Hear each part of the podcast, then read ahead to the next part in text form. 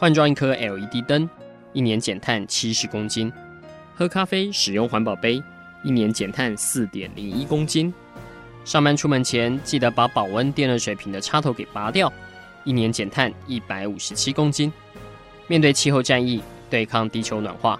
可以是个人的事，更需要政府及企业的参与。台达电子文教基金会邀您一同寻找既能提升生活品质，并可大幅提高能源使用效率的提案。欢迎收听《气候战役在台湾》。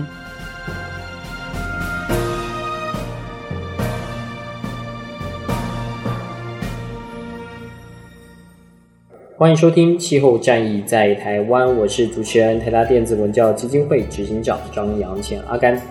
这一系列的节目，我们带大家来讨论电动车。我们之前已经从建筑的节能、工业的节能，现在我们要谈到在交通运具上面，我们可以如何让它更低碳。那这里面电动车当然是主流了。现在各国主要都是在以呃交通运具的电动化来达成整体低碳运输的一个策略。可是呢，今年又碰上了 COVID-19 这样的一个冲击哦，所以。呃，我们可以看到很多，呃，应该说全球它的车辆的销量都是大幅的在下滑哦，可是反倒是电动车，它好像还维持了一定的一个热度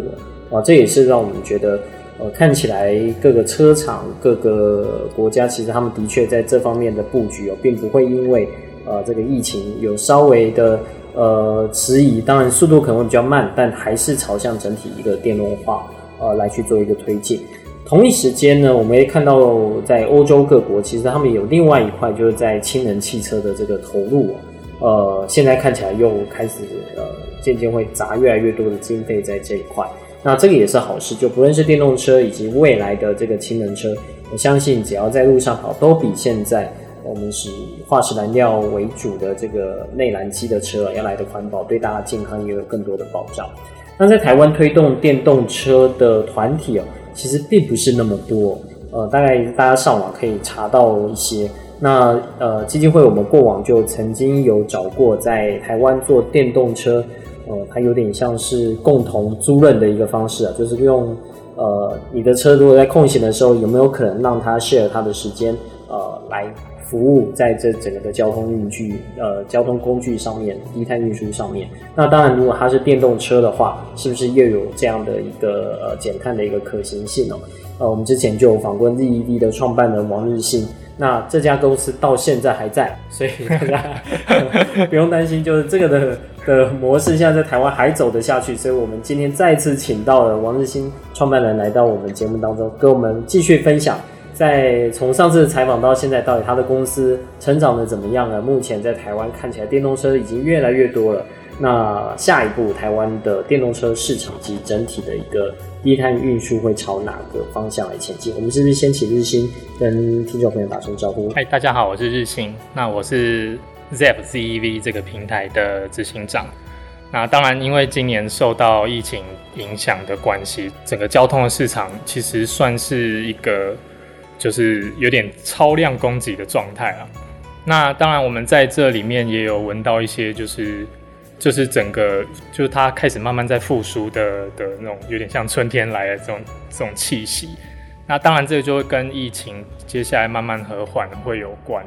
所以，当然我们这半年来，也就是疫情开始变得很严重，然后没有任何国际旅客的这段期间，我们就。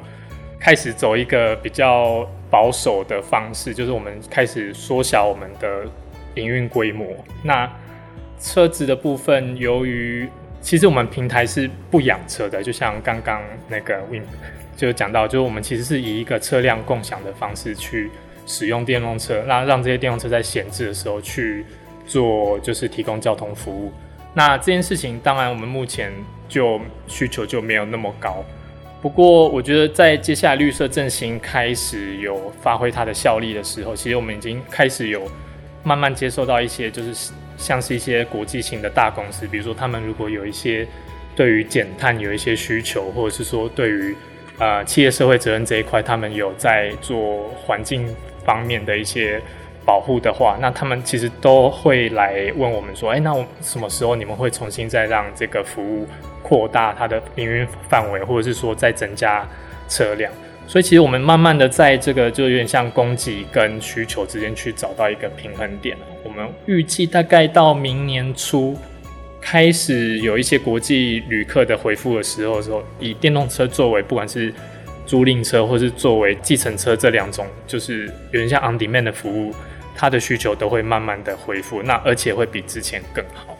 日新，你们先还是跟大家介绍一下，我怕呃，有些是听 Podcast 的听众，可能是第一次听到 ZEV 这样的一个平台跟服务哦。我，大概简单介绍一下你的概念是什么？OK，其实最简单，我最喜欢用一句话就是跟人家讲说，其实我们就是一个电动版的 Uber。那你可以在我们的平台上面叫到这些零碳排放的车子。那但我们在平台后端其实有在做一些其他的，就是由电动车服务呃去做的一些衍生性的服务。那这些衍生服务其实不是说去帮你送包裹，或是就是做一些其他的运输，而是说在电动车交通服务之上，我们有没有办法做一些事情，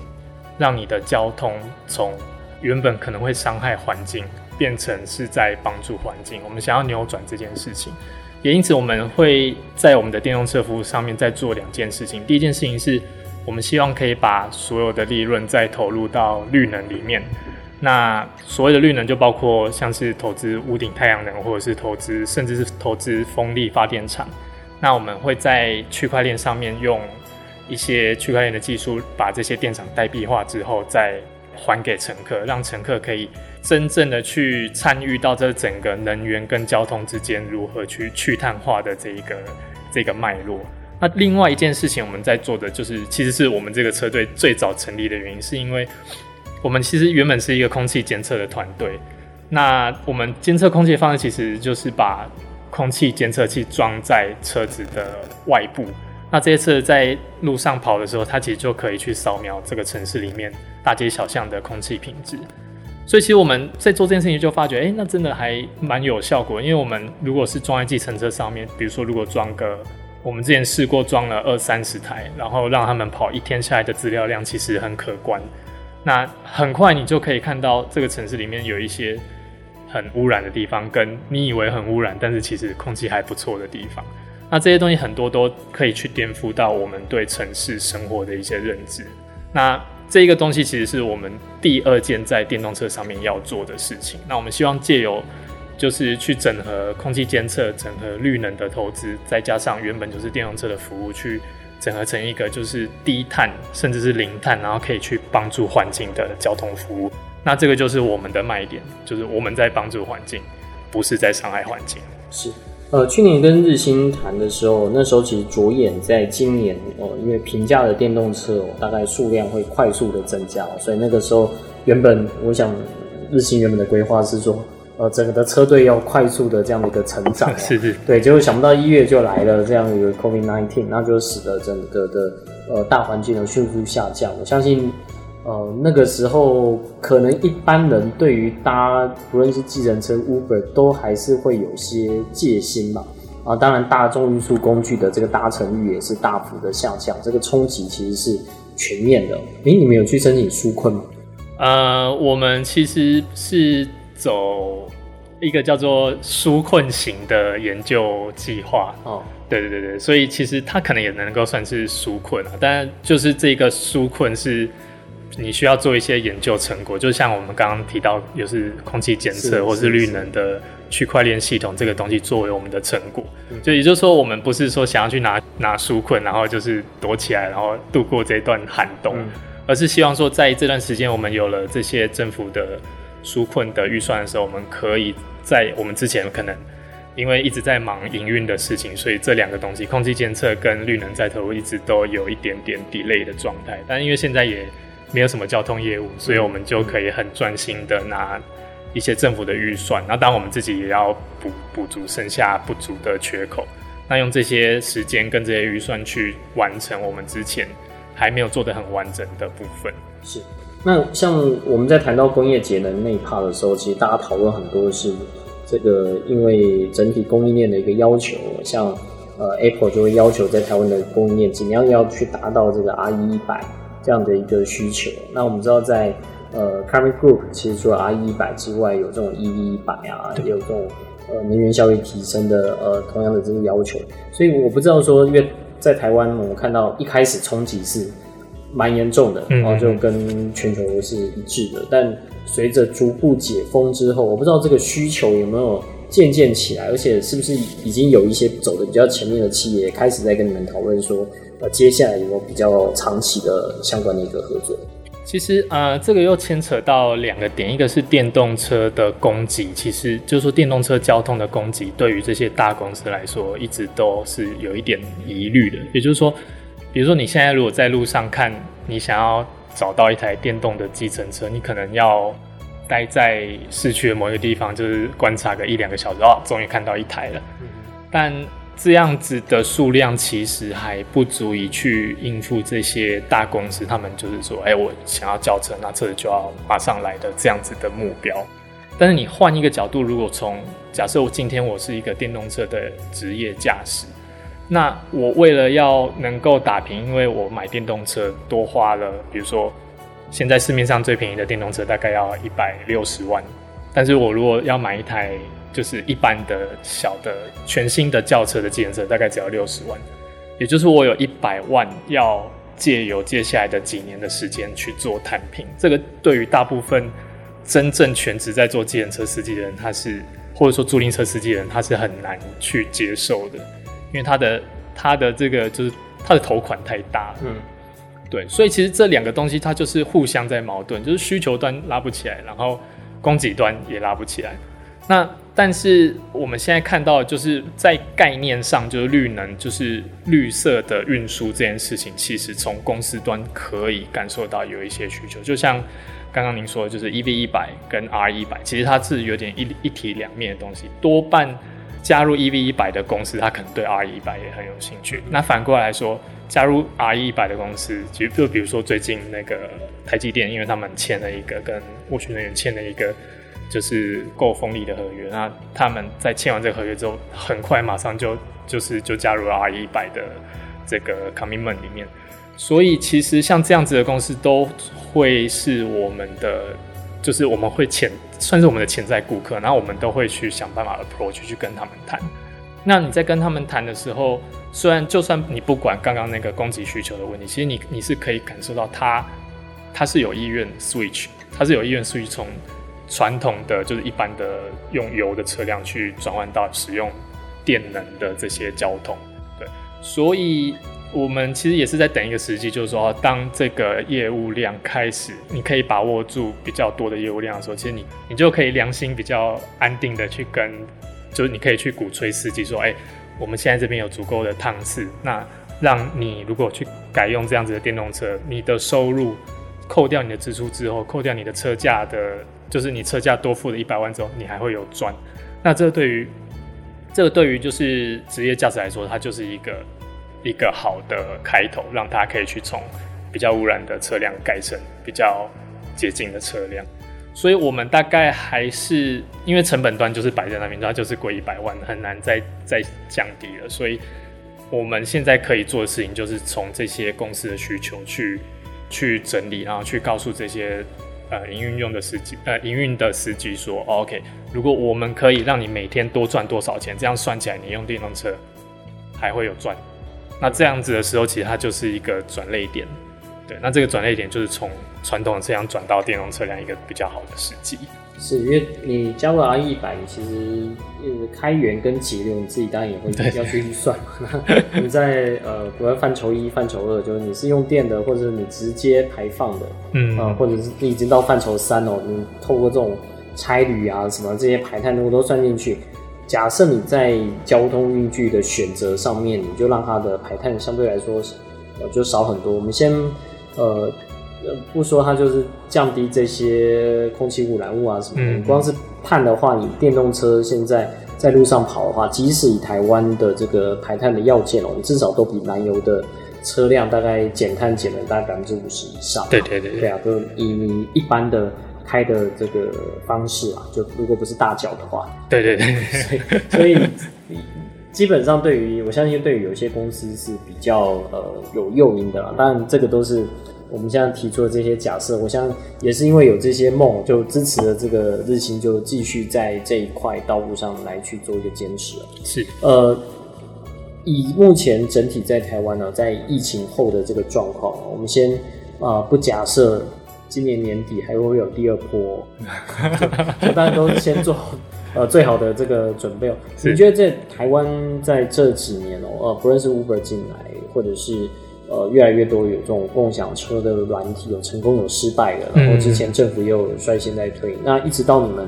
转进了这种电动车呃进到台湾的这个市场之后，其实现在本来电动车的这个数量就已经在增加了嘛。我在路上的确是有看到。挂红色牌子的，对对对对，我刚进来前也有看到，有看到，对对对，我甚至在高架桥上看到，呃，那个是 Logent 的电动车也也在当计程车在跑，了解。所以看起来的确是越来越多，但你们的这个的方式看起来是比较特殊的，就是以一个呃，主要是有你们想要达成的这个目标。可是你就整个市场来看，你觉得这个饼，呃，在接下来三五年还是一样是可以快速成长的吗？呃，我觉得其实目前看起来，接下来的三到五年之内，主要是供给端还是呈呈现一个比较有点供过于求的状态。因为像，呃，比如说像现在国际旅客没有了，那我们推估大概会有一两千台的，可能两千台以上的原本专门做租赁业的车辆，那它就转换变成是。比如说多元化计程车，或是一般的计程车，嗯、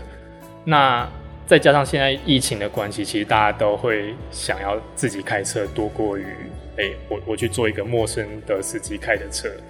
所以目前看起来，真正的一个推力大概还是来自于公司端，也就是说，公司大的企业，甚至是一些就是你内心对环保有一些诉求的人士，那他们会觉得说，哦，我他有一些坚持。或者说，他有一些推动他使用电动车的一些动力在，这些可能是我们早期的，就是潜在顾客，也是我们必须要去抓住的。嗯，那如果说这几年有没有可能有一个很大的反转？其实目前还看不出来会有这样子的状态。一般来说，这样大的反转通常还是要有一些政策的介入，比如说像。呃，像前几年美国，他他们就是电动车一台联邦就补助七千五百美金。那本来美国的国产电动车就有很多选择，那再加上这样子的诱因，其实哇，那个七千五百美金这样算起来二十几万台币，嗯、对他们的使用者来说就是一个很大的诱因。那台湾当然对于电动车也有一些呃，就是像货物税上面有一些减免，但或许是因为目前台湾的国产的电动车可能还没有那样子的规模，所以在电动车这一块一直没有办法有一个很有效的成本的缩减。也就是说，就是回到我们刚刚说的，就是在司机端，他有没有可能说，哦，我现在改用电，所以我可以省油钱。现在油也很便宜啊，嗯，对，现在油一公升可能也才二十块左右。那如果你是用一些 hybrid 系统的，其实对他来说，对于驾驶来说，他可能觉得说，哎。他还是会选择一些比较低风险的车辆，因为他至少不用就是初期就投入那么高的成本。嗯，对，所以我觉得在供给面上没有办法看到一个比较大的改变。那就是从需求端这边，我们会先做，就是说从针对这些公司，那有些公司因为他们有这样的诉求，他甚至愿意付比较高的车资，或者是说就是他们可能会有一些比较好的。配套措施给我们，那这样子我们就有办法在现阶段生存下来。嗯，那所谓比较高的车资大概是多少？你们现在的以你们去抓定位的话，OK，其实嗯，一般来说，你要说服这些公司，你只要说哦，OK，我我跟计程车一样钱，那多半就不会有什么问题。嗯，那如果说像有一些企业，它可能有一些，比如说它有一些外宾的需求。外宾来台湾出差，或者是一些就是公司高层来台湾，或者是他当做是员工福利的，啊，让你用好一点的车子去接送的话，那这个就是额外的比较高毛利的部分可以去做。那我觉得跟计程车比起来，大概呃价格上可能可以差到百分之十到二十啊。但不会差很多，因为其实当你成本超出太多的时候，其实又又回到就是成本导向的问题。对，对，有没有算过这个跟空屋的这个 外外部条件？如果去算空屋的外部，就等于说它是对对外部成本转嫁的话，其实就。啊、呃，真的有得算，对对对，我们之前其实有算过了，但是后来发觉，就是我们这样算去说服他们，说服使用者，他可能会觉得很无感。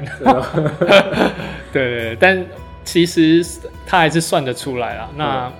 的确，你如果改用电动化，在尤其是在城市高密度的地方，对于空气的改善，尤其是街道空气的改善，是有很大的帮助。那我觉得影响最深其实是每天骑家车，或者说每天骑机车，甚至是外送的这些族群。那、嗯、他们就是等于是他就是暴露在空气最差的地方，所以其实他们反而是可以受到最大的，就是说如果改用电动车，他们可以受到最大的改善。嗯，但是又刚好这群人他就偏偏他们就不是我们电动车的使用者，所以有点像是使用者跟外部成本改善的人，其实常常就是这样。外部成本如果可以被改善，通常都是。就是一些比较呃辛苦的族群啊，对对对，他们可以获得比较大的改善。那但是通常这种你说像改用电动车这种动力，多半又是来自于比较富裕、嗯、或者说就是中产阶级以上的乘客、嗯，那他们多半就比较少受到社会外部成本的影响。是，那当然这是现在台湾的一个状况、嗯。我想呃，如果跳出 ZEV 的话，你觉得像呃同样在这种运具电动化，它的 business 是？有可能成功，或你观察到它已经成功，有可能扩大了。OK，我觉得第一个部分应该就是我们常看到，就是台湾的电动车，像电动机车，像 Gogoro，或者说像共享机车，像 WeMo、GoShare 这种。那其实改用电动机车这件事情，对于改善空气品质真的有很大的帮助。因为像我们之前做空气监测的时候，就是空气最差的地方，通常。在路上大概就是路口，然后有很多机车在待转区，或者说在路口的前方在等待红红灯变绿灯的时候，那当一绿灯就大家一冲出去的时候，哇，那个时候留下来的空气真的是很糟糕。对，那这个部分其实我觉得之所以可以成功，就是因为像电动机车，尽管看起来它的能源费用可能说不定比油车还高一点，就是说你用。比如说像 Gogoro 的月租费，那你去比较说啊，我现在骑一般机车，然后我加油的费用，说不定加油还便宜一点。可是因为它这个费用就是，就算是你不管是你加油或是你充电，其实它就是占你生活中的一小部分的经费而已。那个就相对来说，可能几百一个月几百块这种就还好。那但像我们刚刚讲的，就是电动汽车这一块一直有一点推不太起来的原因，就是我觉得主要就是因为你从燃油车换到改用电动车，这就你初期已经多投入太多的资金了，那你后续要从电费这块，就是从油费改电费这块省回来，其实是它真的有一定的难度了。就除非说你是像我们这样子是做营运使用，你的里程数非常非常的高，一年有十万公里以上，要不然的话，其实你要省回来就是基本上就是不太可能。那另外一块我觉得蛮有机会的部分，应该是电动公车。但电动公车其实它也一样，它的动力来自于政府或者说业者，他在拿补助这一块，他就说哦，因为电动公车因为一定贵了很多，它的电池很大一颗。那怎么样从燃油的公车汰换到使用电动的公车这件事情，在供给端大概就只能看，就是啊，应该说需求端大概就只能看，就是那个业者是不是有得到足足够的补助去推动。因为像我们自己在坐公车的时候，不太可能因为说啊，今天来了两台公车，一台是电动的，啊，一台是燃油的，然后我就只坐电动的那一台。它它比较没有这种就是区别性，对于乘客来说比较难。那我觉得这这部分在机车或者说在汽车这一块，它的区别性就稍微比较大一点，可以做一些比较大的区分。其实像您切入这个新的 business 是同步切入的是共享，然后又来又再来就是电动化，其实比较像是 GoShare 的这样的一个概念嘛。就就之前，呃，如如果我们看到，当然 WeMo 也是啦，就是就是当我们看到这整个的发展一下子是横跨两两个部分，你觉得在台湾是共享应该要走在更前面，还是说电动化应该走在更前面？其实对整体的社会的接受度是会更高的。我觉得其实汽车共享这件事情，呃，在电动车上面还有一点点，还需要一点点时间，主要是因为，呃，如果以一个车主的角度出发，通常来说，我第一年买了一台车，我不管是电动车或是一般的燃油车，我第一年一定都很爱它，我舍不得让它 去做别的事情，让让它去就去路上跑，去载一些别的乘客或者做一些交通的服务。但多半到了第三年，第二年难讲。那第三年、第四年之后，你就会觉得说，啊，它这台车就是一个 property。我看有没有办法去榨出它剩余的价值。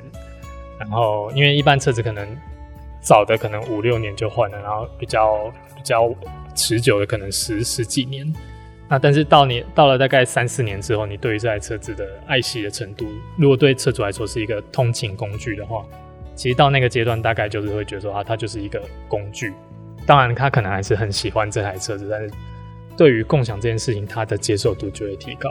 也就是说，像我们我会提到这点，是因为就是现在在台湾的平价电动车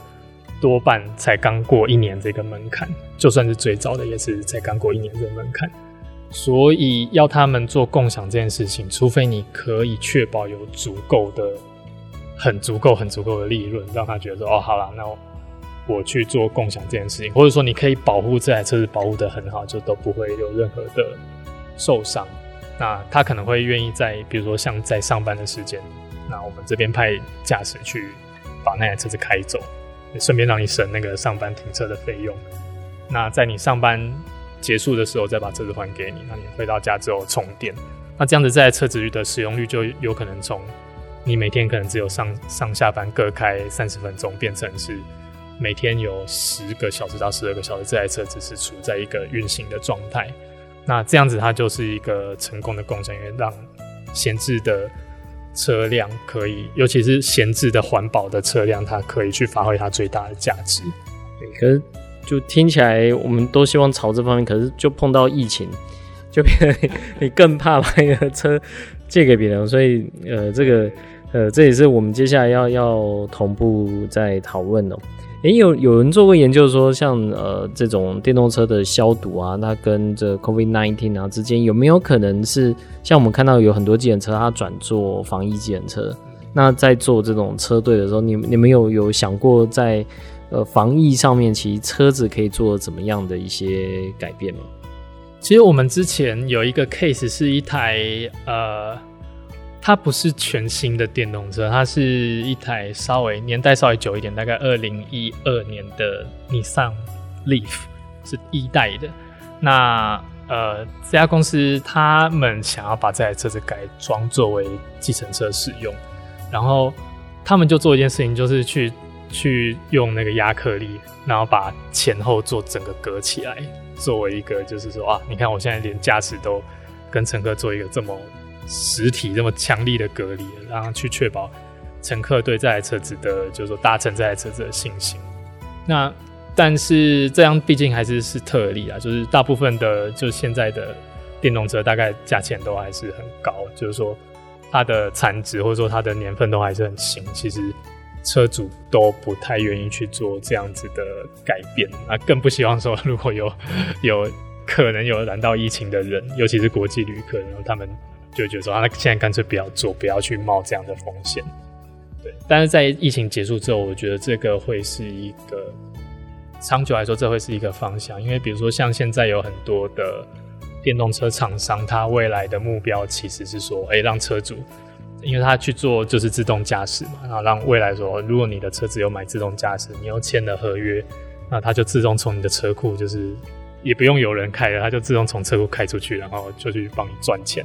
到你要下班要要用车的时候，车子又开回来，你就可以去用这样子。所以在这个情况下，或许未来它就是一个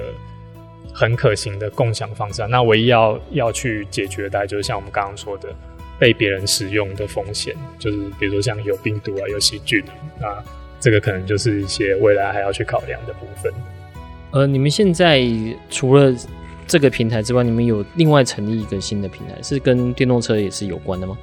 其实我们另外一个平台就是刚刚提到，我们想要去做绿能再投入的这一块，也就是说，因为其实像现在有两个趋势啦，一个趋势就是呃，我们有观察到一些可再生能源，像不管在台湾可能是太阳能，或者是一些就是大规模的风能，那他们的发电成本其实已经就每一年都越来越低，因为技术在进步。那所以使得它的投资看起来是蛮有，就是蛮具吸引力的。那我们一直在从就一直在从电动车跟绿能结合这一块去做去做一些发想。那所以我们现在在做的这个平台，其实是一个基于区块链的一个，它有点像是一个集合式的电厂，也就是说，我们可以去找很多，不管是小型的屋顶太阳能，或者说我们去买一些风力发电厂的股份，那它集合起来之后，它就是一个虚拟电厂。那我们把它用区块链做代币化之后，你就可以去购买那些代币，那那些代币就会等于是这个电厂的。有点像收益权，那这些代币因为它是放在区块链上面，所以其实它就可以去中心化，就是也就是说，这它不会被任何，也不会被我们控制，而就是说它就是摆在那边。那你要交易它也很容易，你要把它拿去卖掉，或者说你要就是买更多，这些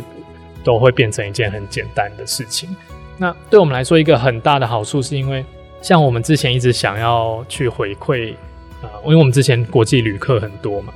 那如果说我们想要回馈台湾的绿能，就比如说给他做纪念，那他来台湾搭一趟车，我们给他了一些就是台湾的绿电厂，那到底要用什么样的形式？如果说摆在区块链上面的话，那它其实就是一个现成的一个跨国界的，有点像是红利系统。对，那他今天坐完一趟车，在台湾坐完一趟车，我们希望他可以，就是说哦，他回去打开他的那个电子钱包，就会看到哦，因为我坐了一趟在台湾的车子，然后。ZEV 就帮我在那个台湾盖了一个电厂，盖在哪里？然后他现在发电的状况是怎么样？那对他来说，他就是一个纪念品，而且他又可以把它卖掉，他也可以就是留着，或者说他可以把它捐赠，捐赠，比如说就可以捐赠给像偏乡国小，或者说一些就是需要资源的人。那这个部分很多都可以利用绿能的投资来做达成。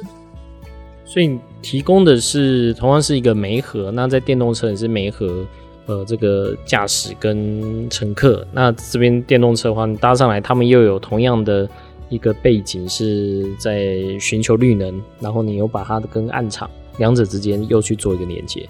对对对，其实我们就是借由这件事情，想要让这个搭车的人，让他觉得他这一趟对整体的环境来说，他不仅仅没有任何的负面影响，他还会借由这一趟车子。对环境产生正面的影响，就是说，就像我们回到我们刚刚讲到的，就是有没有可能搭一趟车，你从伤害环境变成是在帮助环境？那我们就希望借由绿能、借由空气检测的这两样的系统，放在电动车上面，然后让乘客可以享受到说啊，我今天坐这辆车子，其实它没有伤害到环境，而且它还帮助到环境。那这样就是一个完全跟传统的服务不一样的。体验是那呃，我想日新应该接触过很多电动车。我想今天听广播的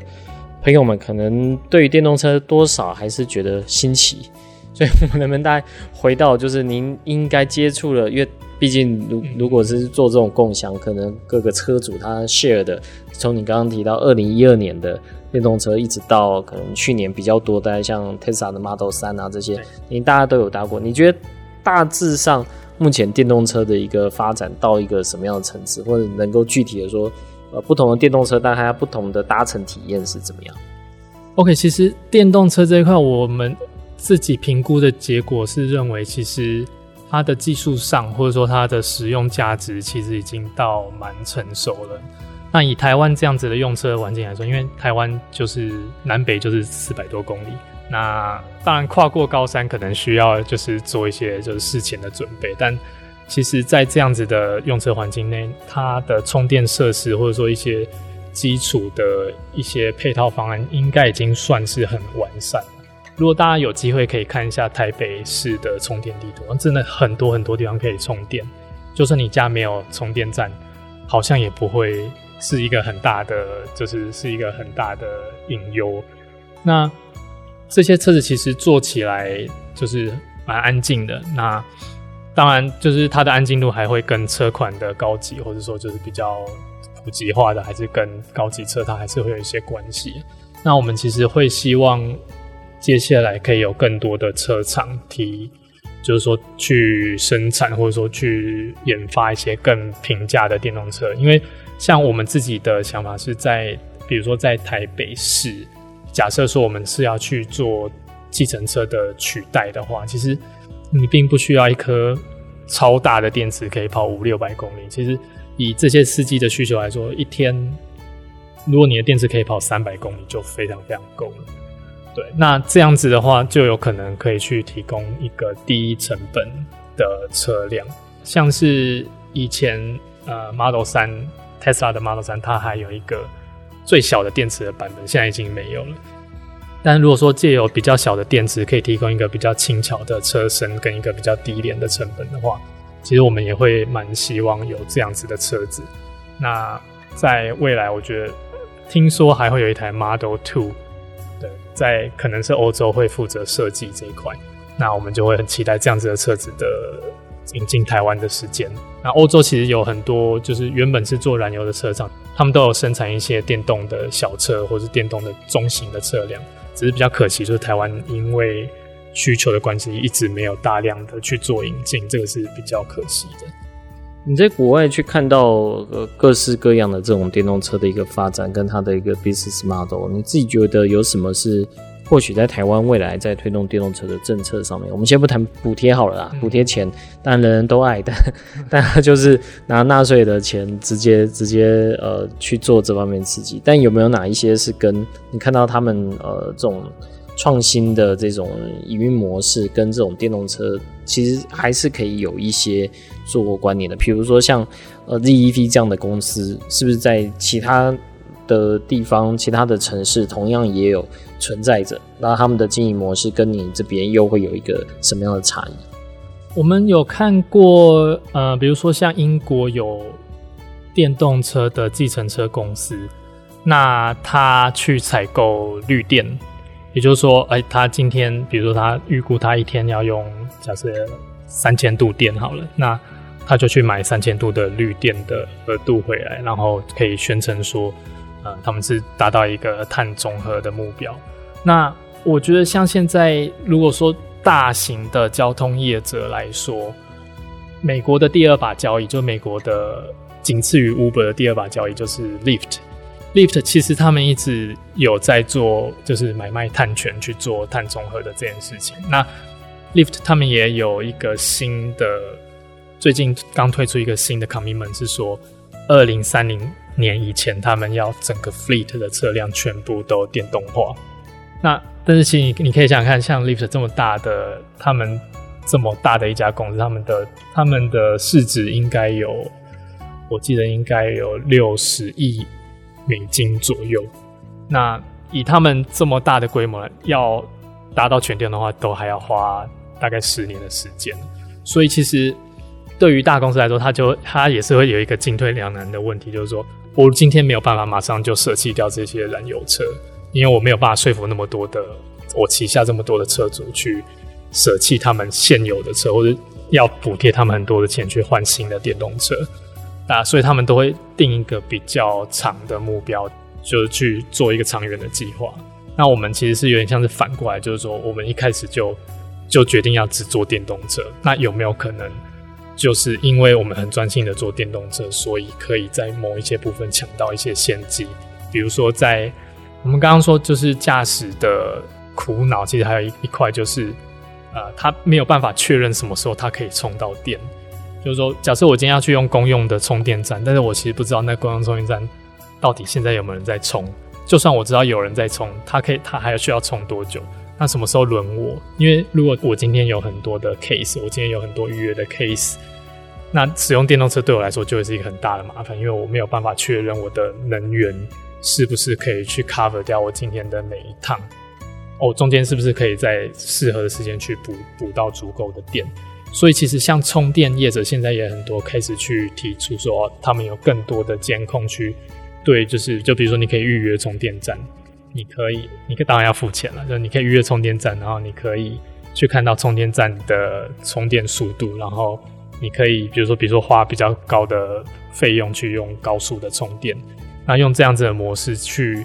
减低呃使用电动车的驾驶它的这些困扰的话，其实也是一种推力，它就不是补助，但是你能够减少它的麻烦，对他来说他就会比较有意愿去采用。你们自己有看到呃，在疫情过后，下一步大概会朝向哪一方面来进行？然后之前的投入是有机会可以回本，那甚至是可以再继续成长的。呃，其实我们还是很相信这是未来的一个趋势了。那目前看起来，我们应该会先朝向，也就是说，这些对环境有义务的公司，或者说已经有加入 EV 100 RE 100的公司。我们对他们去做类似游说，或者是说，就是借由一些类似商会的组织，那因为现在很多商会他们也都有一些低碳的一些类似倡议者，那借由这样子的合作，我们去呃，就就就包括提供一些方案，类似说，哎，如果你今天来做改用我们的电动车，那我们可以提供你一个认证，是说，哦，OK，因为你。开始，我们可以帮你算你减了多少碳。那借由这样子的，有点像是我们提供一个成果书给你，那你可以拿这个成果书再去申请，呃，比如说供应链所需要的一些绿色的认证，或者是说一些就像 EV 一百这样子的认证。那这个是我们额外可以去帮助到这些公司的。所以这是你们接下来最主要是要等于有点要让大家知道这样的一个服务，可以对他本身在做绿色决策上面可以达到什么样的一个效果？呃，我们其实最常被问到一个问题就是，他们到底可以减掉多少碳？因为能够减多少碳，它是一个很很可以计算的一个数字。对，就比如说像我们刚刚讲的那种空屋的外部成本，这个对他们来说，哦，这算这个真的太困难了，因为这个。最终要回归到公司来说，这是很难的一件事。但如果说我们今天只是要计算从燃油车改用电动车，不管是出差，或是这样接送，或者是市区的健身，你每一趟都可以知道你使用的距离跟使用掉的能量。那有这些数字，其实你就很快就可以算出来说，这一趟因为你改用电动车省了多少碳。那我觉得有两个方向，一个就是你提供。计算碳的服务给他们，那他们就可以拿这个成果去做发布。那另外一个就是，像我们刚刚讲的绿能在投入这一块，如果跟公司有一个合作的话，它其实是有可能可以减掉更多的碳。也就是说，我今天坐电动车，我可能已经减碳减掉百分之五十了，但是因为绿能再投入的这件事情，我甚至可以把剩下百分之五十全部都抵消掉。那这个对他来说就是一个额外的诱因，也是我觉得我们。在就是说一个跨能源跟交通的平台上面，一个可以实力的点。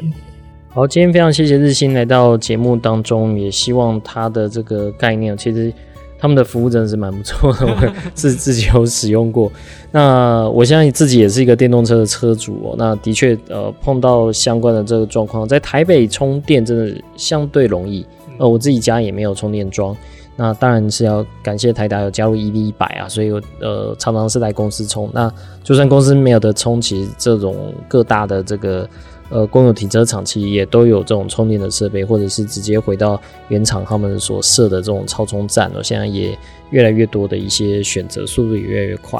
对，所以在台湾看起来就是除了这个车子的价格，呃，除了今年我相信还会有几款更平价的电动车进来哦。呃，这个或许可以再带来呃一些冲击。毕竟，如果你现在还是继续买燃油车的话，嗯、你想想看，可能再过十年，你所触目所及的，可能电动车大概它的这个。呃，新车啊，可能至少有一半以上，大概都是电动车，所以现在在买燃油车，其实已经有点有点落伍了啊，就是包括它的排碳啊，它在环保的这些要求上面，只是说在现在二零二零在疫情的这个阶段哦，就我们一方面其实是不鼓励私家车，所以我们只希望说，呃，能有更多的这种可能性哦，是让呃每一台车它的在道路上的这个使用都是最有效率的。那再来就是呃，也希望是整体的交通的排碳量可以去做整体一个下降。那这个下降的方式，除了电动车以外，是不是有机会也可以透过其他绿能的这方面的一个投入啊，哦，大家就不会只是在辩论说，哎，电动车到底环不环保啊？现在已经走到下一步，就是，哎，电动车可以让你在这个公司原本为了 RE100，你买了这么多的碳，呃，就买了这么多的这些绿电，但它其实是用在最有效去驱动员工彼此通勤的，呃，这样的一个需求上面。好，我们今天的节目就先进行到这里，也希望日新的公司的 EV 能够继续茁壮，也带来台湾有更多绿色交通的一个可能性。谢谢，谢谢。以上节目由台达电子文教基金会独家赞助播出。台达电子文教基金会邀您一起环保节能爱地球。